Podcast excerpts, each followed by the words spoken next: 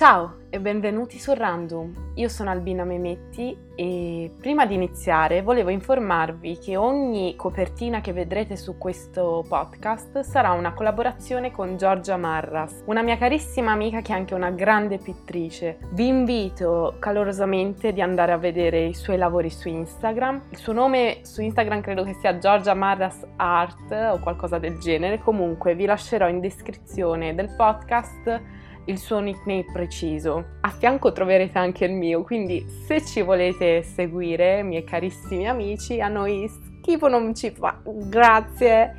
E grazie anche a te Giorgia che stai credendo in questo progetto e mi stai accompagnando. Grazie di cuore amica mia. Premesse finite e inauguriamo questa prima puntata del podcast a parlare di dislessia, in particolare il punto di vista di una dislessica, ovvero il mio. Però Partiamo con dare delle mm, informazioni generali su cosa vuol dire essere dislessici e cos'è effettivamente la dislessia.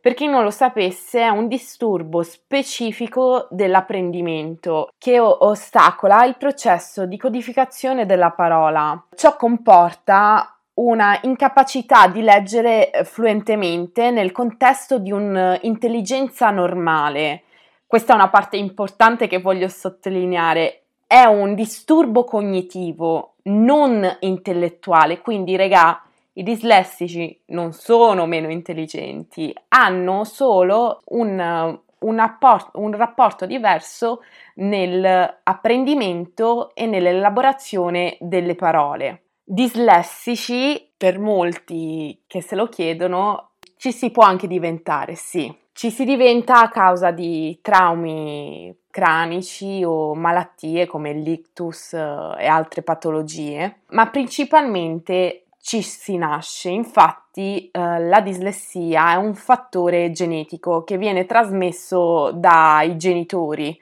Uh, infatti, solitamente un dislessico in casa, un dislessico non nasce dal nulla, ma solitamente o il padre o la madre sono loro le prime vittime di dislessia.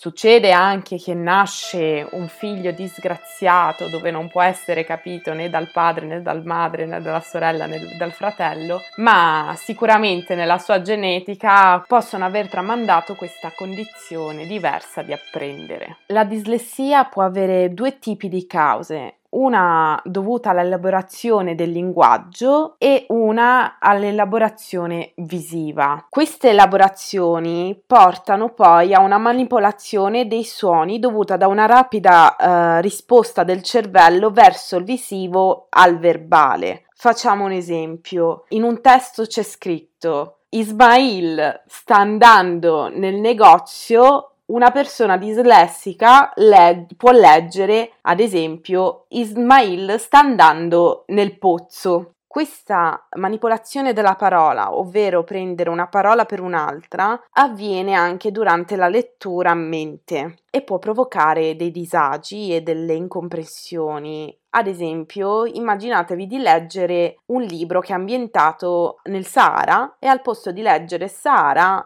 leggete Sassari. Voi potete ben capire che tutto il contesto del, li- del, libro sbalza di significato e vi ritrovate a, finalmente a comprendere che state leggendo un libro ambientato nel Sahara solo alla fine del secondo capitolo quando sbucano una mandria di uh, cammelli oppure durante le conversazioni su WhatsApp dove immaginatevi che il povero Ismail doveva andare al negozio per vedersi con un amico e al posto di andare al negozio alle 4.20 come si era messo d'accordo con l'amico nella chat, ma alle 4.20 Ismail è al pozzo perché è dislessico e ha avuto un attacco di dislessia e ha compreso male il luogo dove si dovevano vedere.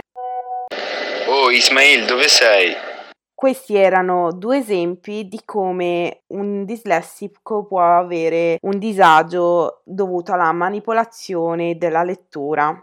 Essere dislessici a volte non basta perché si può essere anche disgrafici. Anch'esso è un disturbo dell'apprendimento che provoca difficoltà nella scrittura che si presenta nella grafia, solitamente uh, non si ha una grafia armoniosa o facilmente comprensibile, ma questo non vuol dire che qualsiasi persona abbia una brutta grafia o illeggibile come quella dei medici, che adesso tutti i medici siano disgrafici. No, eh, al massimo i medici hanno l- la loro dis qualcosa, dis doc a quanto pare. Sono dis doc che hanno la fortuna che almeno tra di loro si capiscono, mentre i disgrafici non capiscono neanche la loro scrittura.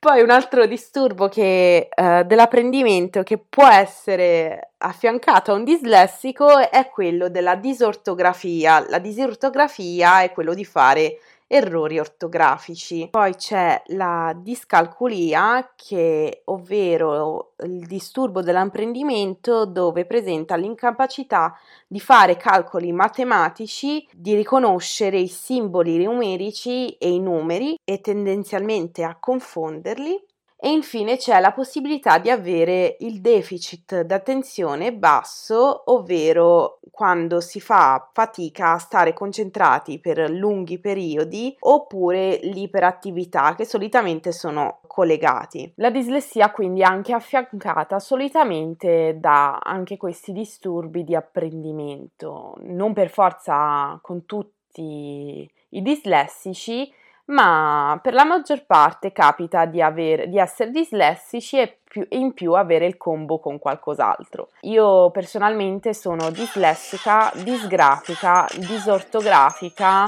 discalcula e col deficit d'attenzione basso. Devo dire che mi è andato più che bene a me.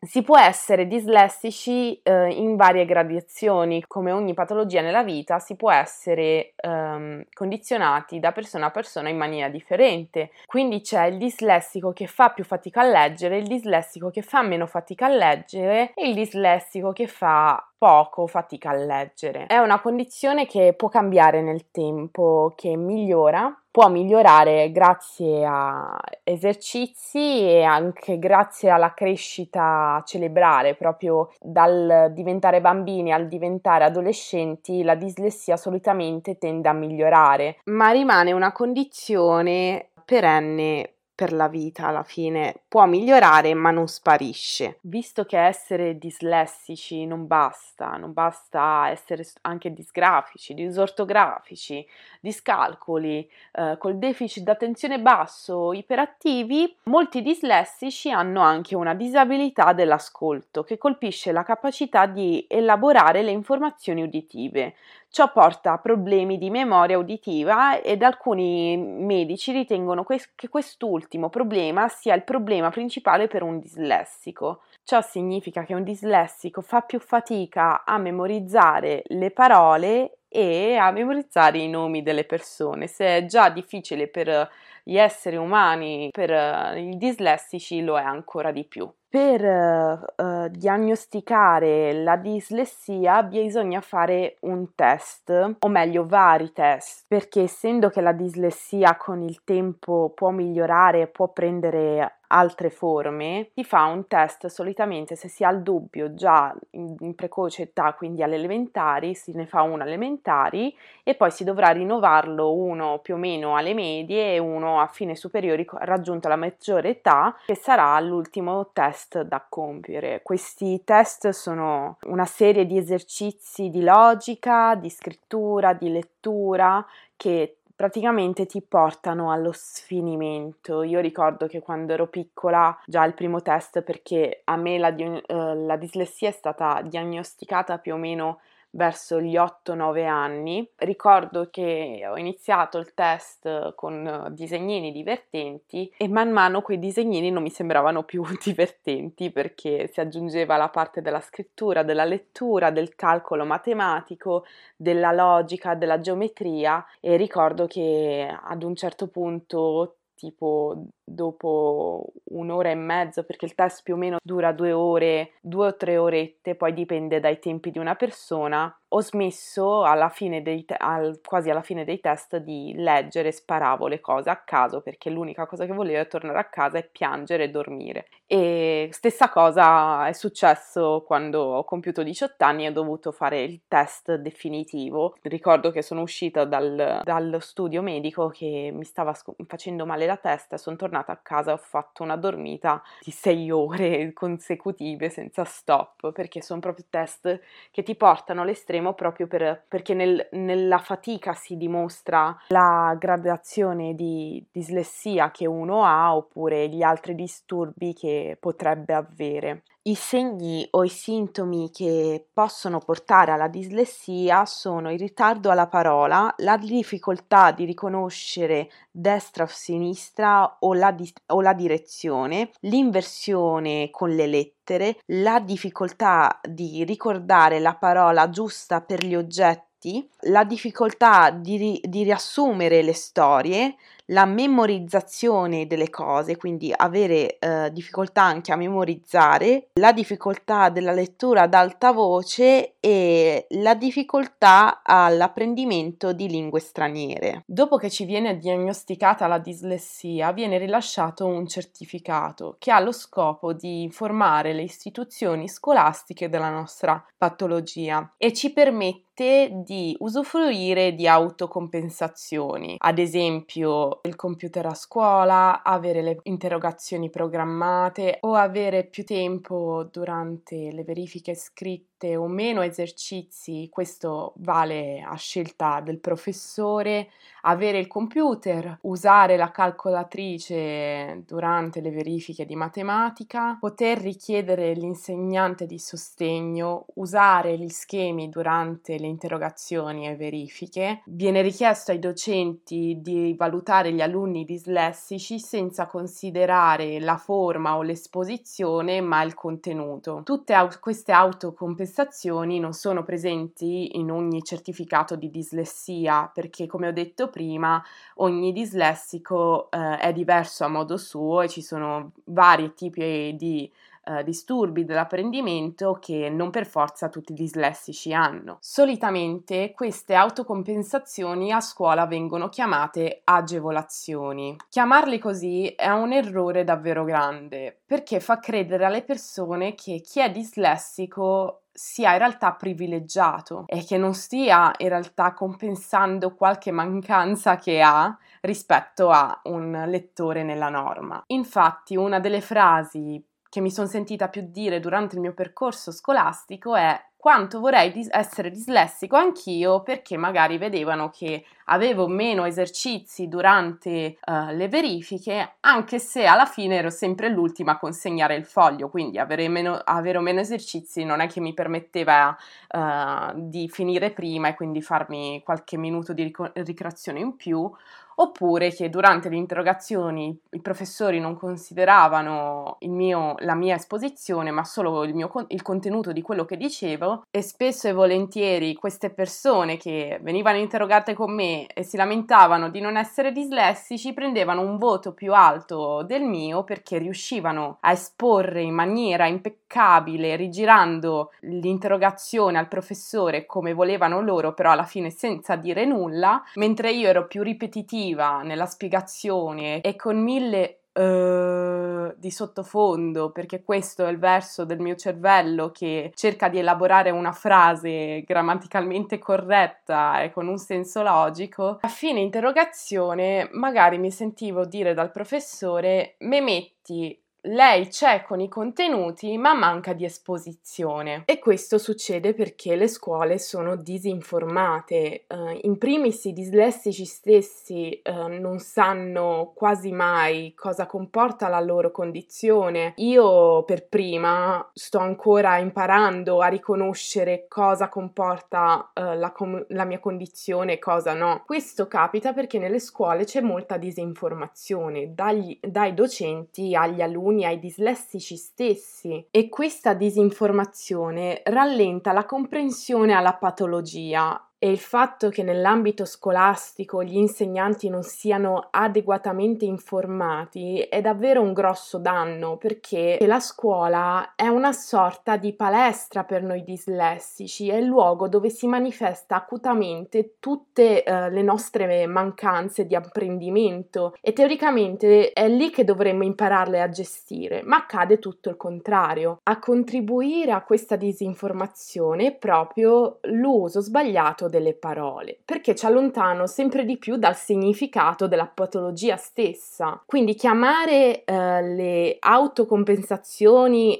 agevolazioni è un errore perché sono strategie che ci permettono di studiare e apprendere indipendentemente. Queste non ci portano a farci diventare normolettori, quindi non essere più dislessici. Figuriamo superare eh, i normi lettori e quindi essere agevolati, no? Un esempio che ci aiuta a comprendere cosa significa avere l'autocompensazione per un dislessico è il rapporto di una persona miope con i suoi occhiali. Una persona miope con gli occhiali non diventa automaticamente un falco una persona miope. Con gli occhiali rimane una persona miope che senza gli occhiali non riuscirebbe a vedere, quindi nessuno direbbe ah peccato che non sono miope, ok? Stessa cosa vale per, la, per il dislessico, una, una, persona dislessica senza le sue autocompensazioni le, le renderebbe eh, il percorso di studio davvero difficile, ve lo giuro, credetemi sulla parola. E mm, come per le persone miope, la vista può cambiare nel tempo e stessa cosa vale per la dislessia, per i dislessici con la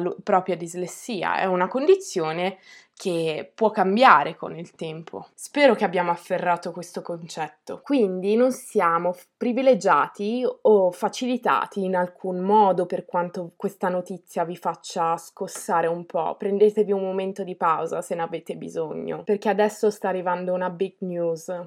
È tutto il contrario, ragazzi, perché noi ci dobbiamo adattare ad un sistema scolastico e di istruzione che è stato creato senza considerare la nostra presenza come individui dentro al sistema. Anche se la dislessia è stata riconosciuta come patologia già nel 1877 e le statistiche ci informano che al momento un bambino su cinque presenta un disturbo dell'apprendimento, in Italia è solo dal 2007 che eh, si è presentata una legge in cui le istituzioni scolastiche hanno riconosciuto la disgrafia, la dislessia, la disortografia e la discalculia come disturbi specifici dell'apprendimento e vengono chiamati sotto la sigla DSA. Sono passati 13 anni dalla prima riforma della legge sui DSA. Io per fortuna e per sfortuna so, faccio parte della prima generazione in Italia a cui sono stati riconosciuti disturbi dell'apprendimento per legge. Dico dico per fortuna perché penso alle persone che fanno parte, alle generazioni precedenti a me, in cui la dislessia non era riconosciuta in, in alcun modo nelle istituzioni scolastiche, quindi hanno trovato difficoltà a adattarsi allo studio, oppure in molti, come capita spesso, abbandona lo studio pensando che eh, non faccia per loro. Quindi sono stata fortunata che almeno a me uh, e alla mia generazione è iniziato il periodo di riconoscimento, soprattutto perché comprendo benissimo e so cosa vuole dire uh, cercare di capire in tutti i modi la cosa che non va in te. Quando ero piccola e non mi era ancora stata diagnosticata la dislessia, e quindi ero percepita dai miei, dai miei insegnanti elementari come se eh, non mi impegnavo abbastanza e dai miei genitori stessa cosa, per quanto i miei sforzi a casa eh, erano costanti e mi, e mi mettevo sempre sui libri a fare i compiti e a cercare a stare nel passo dei miei altri compagni, ricordo che cercavo in tutti i modi di dare un nome e comprendere questa mia fatica a scuola nelle prestazioni scolastiche, uh, finché un giorno arrivò questa mia amica in classe uh, con gli occhiali da vista che prima non aveva e mi raccontò uh, di come capì che eh, era miope, ovvero mi disse che non riusciva a copiare correttamente le frasi che la la maestra scriveva sulla lavagna. Questa cosa capitava anche a me, quindi automaticamente ho chiesto ai miei genitori, eh, ritornando a casa, che, di fare questa visita occhia- eh, per gli occhi perché copiavo male la lavagna, perché non vedevo bene la lavagna. Mi ero convinta che eh, il problema era quello, eh, il fatto che io non vedessi, non vedessi bene. Quando arrivò il giorno della visita e iniziò la parte del test della lettura delle lettere, mi misi a inventare le lettere che vedevo davanti proprio per farmi diagnosticare um, la miopia. E volevo dare a tutti i costi un nome al mio problema, al costo di inventarmi il problema stesso, perché non, non sapevo che fare, non sapevo come soddisfare gli insegnanti e non sapevo come soddisfare i miei genitori e non sapevo più come poter scappare da questo loop di Uh, Albina non si impegna, Albina è sfaticata e non volevo più sentirmi inferiore ai miei compagni di classe perché ovviamente mi faceva sentire male. Se poi questa diagnosi sulla dislessia non mi fosse mai arrivata, io molto probabilmente non avrei mai continuato e finito gli studi. Invece dico per sfortuna perché essendo che la mia generazione è stata la prima cavia, quindi con noi si è fatto un po' quello che si può Infatti eh, non ho mai avuto un insegnante competente e consapevole eh, nel comprendere la mia patologia. Spesso e volentieri mi ritrovavo a dover rispiegare ai miei insegnanti cosa mi comportava il mio disturbo o se ne dimenticavano, come ho fatto l'esempio di prima, che io da dislessica dovrei essere valutata per i contenuti e non l'esposizione, mi ritrovavo spesso e volentieri a fine interrogazione dove mi veniva fatto presente che eh, le mie esposizioni non andavano bene o che eh, durante le mie verifiche ero piena di errori ortografici e mi informavano che mi abbassavano il voto proprio per questi errori ortografici, nonostante io avessi avuto un certificato dove c'erano scritte le indicazioni per uh, i professori su come valutare i miei lavori e le mie interrogazioni, questo non bastava perché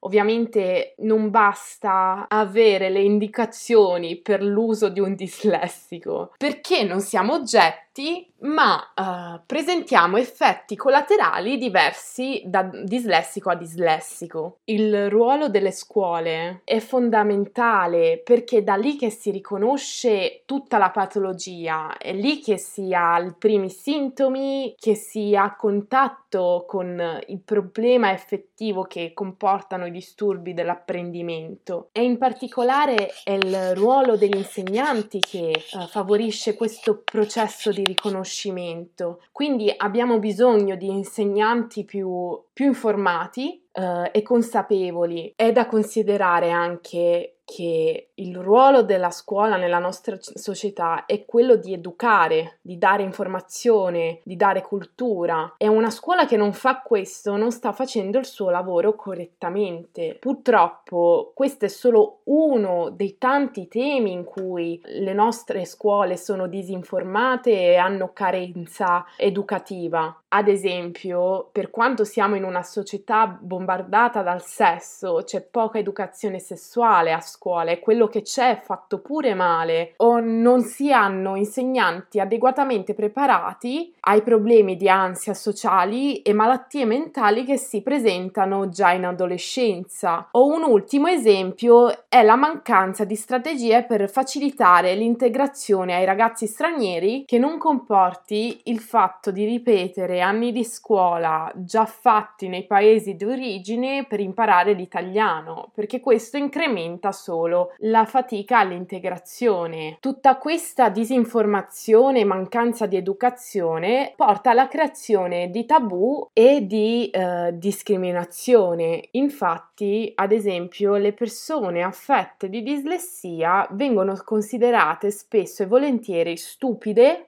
oppure eh, che non si applicano abbastanza a scuola perché sono svogliati. A causa eh, dei sintomi del nostro disturbo dell'apprendimento tendiamo magari ad essere più lenti a comprendere i nuovi concetti o ehm, siamo imprecisi nel parlato e credo che ascoltando il mio podcast molti di voi abbiano, abbiano notato che ehm, ho pronunciato male alcune parole eccetera, ma se mi mettessi a correggere tutto tutte le parole che ho pronunciato male o le frasi che mi sono uscite alla cavolo di cane, questo podcast non uscirebbe più proprio. Queste imperfezioni, come ad esempio anche le frasi grammaticamente scorrette, tendono ad essere uh, sintomi di stupidità per le persone e ha portato a molti dislessici di nascondere pro- la propria patologia e uh, di vergognarsene anche. Questa vergogna per capirci meglio, è un po' come quando le ragazze tendono a, vi- a vergognarsi di dire pubblicamente davanti ai ragazzi che hanno il ciclo, perché hanno il terrore di essere giudicati in maniera schifata da,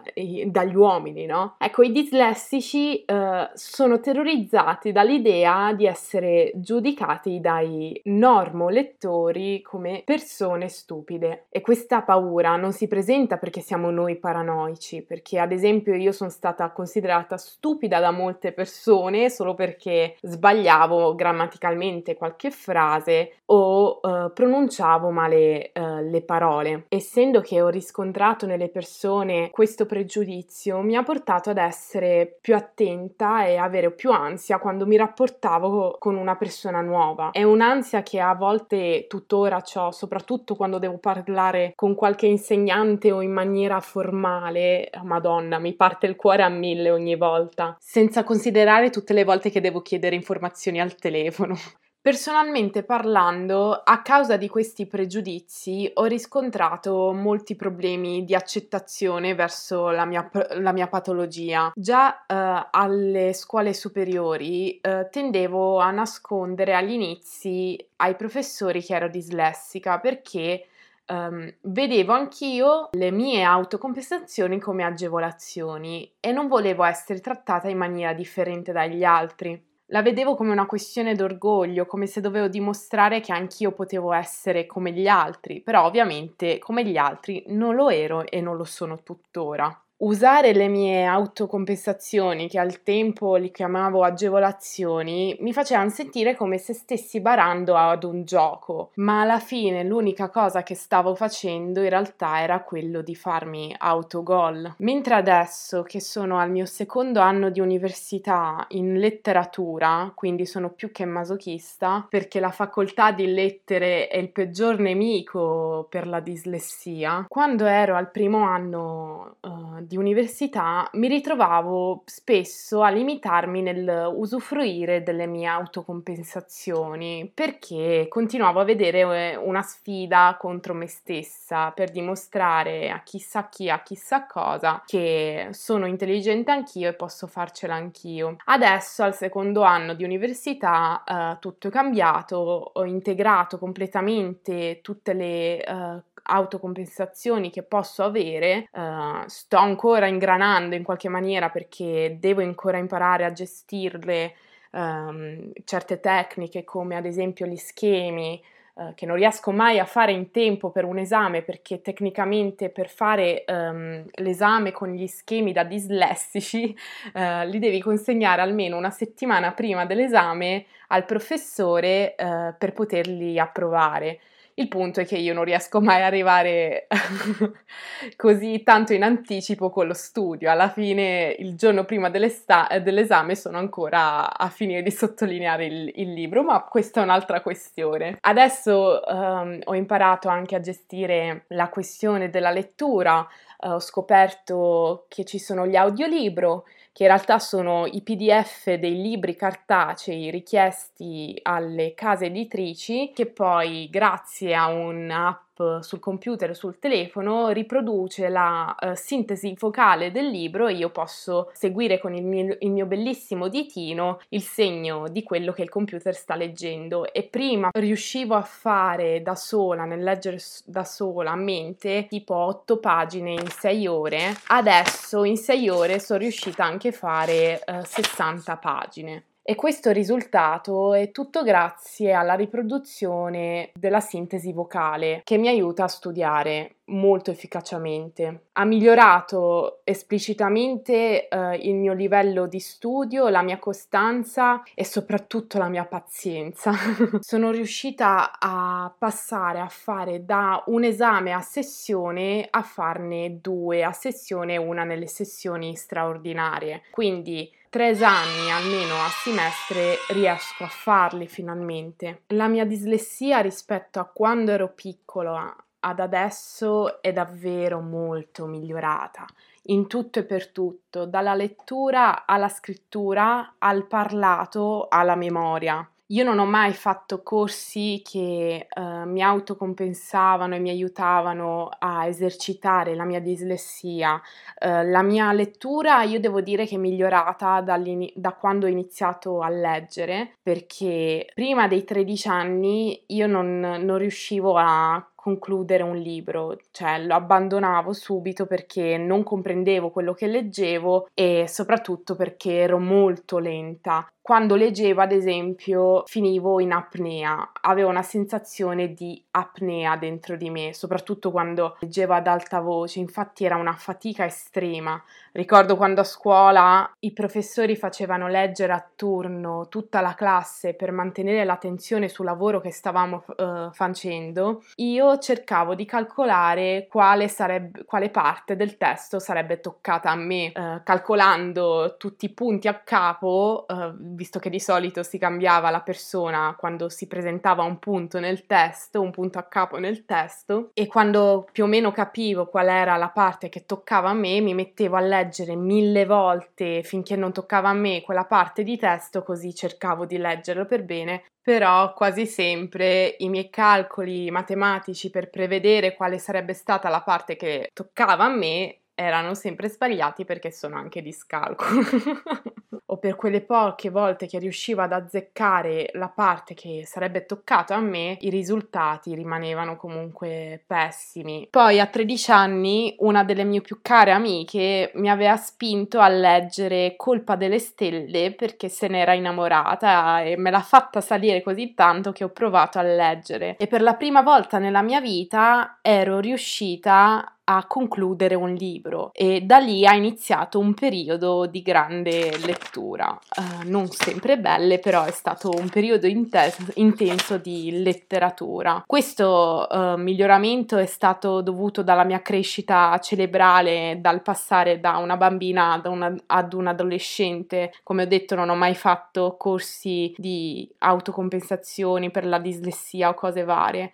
Anche i miei errori ortografici uh, sono sono tuttora presenti e tuttora faccio ancora fatica a leggere ad alta voce, eh, ma mi inceppo di meno e soprattutto vado meno in apnea, anche per gli errori ortografici sono migliorata un sacco. Continuo a farli, ma sono migliorata. Mentre per la matematica non mi interessa più niente perché ora faccio lettere lettere, quindi non lo so.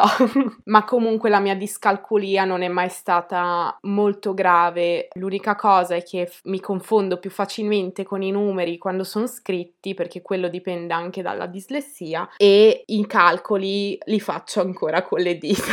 e a volte tendo a confondere l'ora con le lancette non perché non sappia leggere l'ora, ma perché mi confondo proprio uh, con i numeri e, e, devo mettermi a contare le tacchette perché non riesco a prendere subito il numero che c'è scritto. Con il tempo è migliorata anche la mia esposizione nel parlato, ma è il problema che risento di più insieme alla lettura al momento, perché ad esempio sia per la questione universitaria faccio molto fatica a spiegare in concetti soggetti ai professori e quindi rimango un po' con l'amaro in bocca perché non riesco a spiegarmi come vorrei e so che condiziona, anche se il professore teoricamente non dovrebbe um, considerare la mia esposizione, ma li condiziona nei voti. E la questione per me è davvero molto, molto frustrante perché studio tanto e io nella mia testa mi sento Dante uh, mentre sta esponendo la Vinta Nova, ma davanti al professore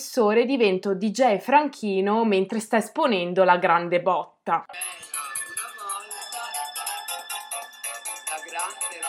Poi la stessa cosa vale anche durante le spiegazioni, durante il parlato con gli amici, mentre argomento. Mi ritrovo spesso a ingarbugliarmi in quello che dico, proprio con le parole, a fare mashup di nomi assurdi, a pronunciarli malissimo, quindi solitamente scattano le risate in automatico anche durante le litigate perché sono situazioni che fanno ridere. Quindi a volte la dislessia ci fa risultare simpatici, ma altre volte ci fa risultare uh, per le persone stupide perché um, magari mi ritrovo a farmi ripetere la stessa parola che mi aveva detto una persona un minuto prima, ad esempio in una conversazione sul cinema che ho fatto con due mie amiche, non ricordavo il nome di Marilyn Streep e dopo aver fatto capire a loro chi intendevo e farmi dire il nome, io continuavo durante la conversazione a dimenticarmi il nome, anche se me l'aveva detto un minuto prima eh, e non una volta ma più volte. So e questo è tutto dovuto alla dislessia e non è una scusa perché so che può sembrarlo ma non lo è. Come vi ho detto prima, eh, chi è dislessico può avere anche una disabilità nell'ascolto che colpisce la capacità di eh, elaborare le informazioni uditive e ciò porta a problemi di memoria uditiva. Quindi tenete in considerazione quando parlate con un dislessico che non vi sta prendendo per il culo, che non, non è che non vi sta ascoltando, ma fa parte del problema di per sé. E questa difficoltà si presenta anche quando devo pronunciare in maniera corretta il nome di qualcosa o di qualcuno. Infatti ho fatto davvero un anno di corso intensivo per imparare a dire la parola podcast perché dicevo podcast, podcal, podcar, non riuscivo a dirlo mai corretta finché me lo facevo ripetere tutti i giorni da una mia amica anche per audio, mi, gli chiedevo di registrarmi per audio come si diceva in maniera corretta finché non sono riuscita a dirlo giusto, anche se eh, a volte ho qualche lapsus e continuo a sbagliarla e dire podcast. Fabi, come si dice podcast? Me lo puoi dire per favore? Albi, si dice podcast. Podcast. Podcast. Tutte queste dinamiche che provoca la mia dislessia mi hanno portata ad essere molto insicura di me, sul mio parlato, sulla mia esposizione e anche sulla mia intelligenza a volte, perché già in generale c'è molta pressione sociale anche senza essere dislessici nel, nel giusto parlato e nella giusta composizione grammaticale. Quindi immaginatevi di essere pure dislessici e di eh, sbagliare tutti i giorni della vostra vita praticamente. Voi di- mi direte almeno la puoi usare come scusa, solo che scusa non lo è, non, la dislessia non è una scusa, è qualcosa di effettivo che si fa fatica a comprendere, soprattutto perché i sintomi della dislessia sono associabili ai sintomi che permette alla società di diagnosticare la stupidità, ma in realtà non esiste nessuna diagnosi per valutare se una persona è stupida sì o no. Quindi invito qualsiasi persona, dislessica o meno, che si sente di limitarsi per paura del giudizio altrui, di eh, disintossicarsi dal terrorismo psicologico che ci è stato creato e eh, di mh, mm, riconoscere quale atteggiamento de- altrui abbiamo interiorizzato e che non ci appartiene, per sostituirla con la nostra opinione personale. Questo meccanismo mi ha portato qui oggi a registrare questo podcast e a creare questo progetto è da tanto che avevo questo pensiero di iniziarlo a farlo, ma per paura mi sono limitata fino a questo momento. Che stupido. Stupido è chi lo stupido fa, signor Blu. Per concludere, nel film di Forrest Gump, Forrest dice sempre una frase saggia. La trovate scritta anche sulla copertina di questa puntata, ovvero stupido è chi lo stupido fa. Con ciò Forrest intende che è un'azione compiuta a determinare la stupidità, ma non determina la persona come tale. E chi ritiene che una persona è stupida basandosi su un'azione compiuta o su una parola pronunciata male, ha fatto davvero una considerazione stupida. Perché grazie alla pronuncia sbagliata di una parola dovuto da un attacco di dislessia è stato coniato il nome di questo podcast. Con oggi la vostra dislessica preferita ha finito di dire quello che doveva dire, almeno per il momento. Vi ringrazio dal profondo del cuore chiunque è arrivato fino alla fine a sentire questo podcast. Ringrazio invece a metà cuore chiunque ha, ha bloccato il podcast agli inizi o a metà. Vi ricordo di seguire su Instagram la fantastica uh, Giorgia Marras e anche a me se vi va. Noi ci ritroveremo qui sempre sempre l'otto di ogni mese e per il momento vi auguro un buon tutto a tutti.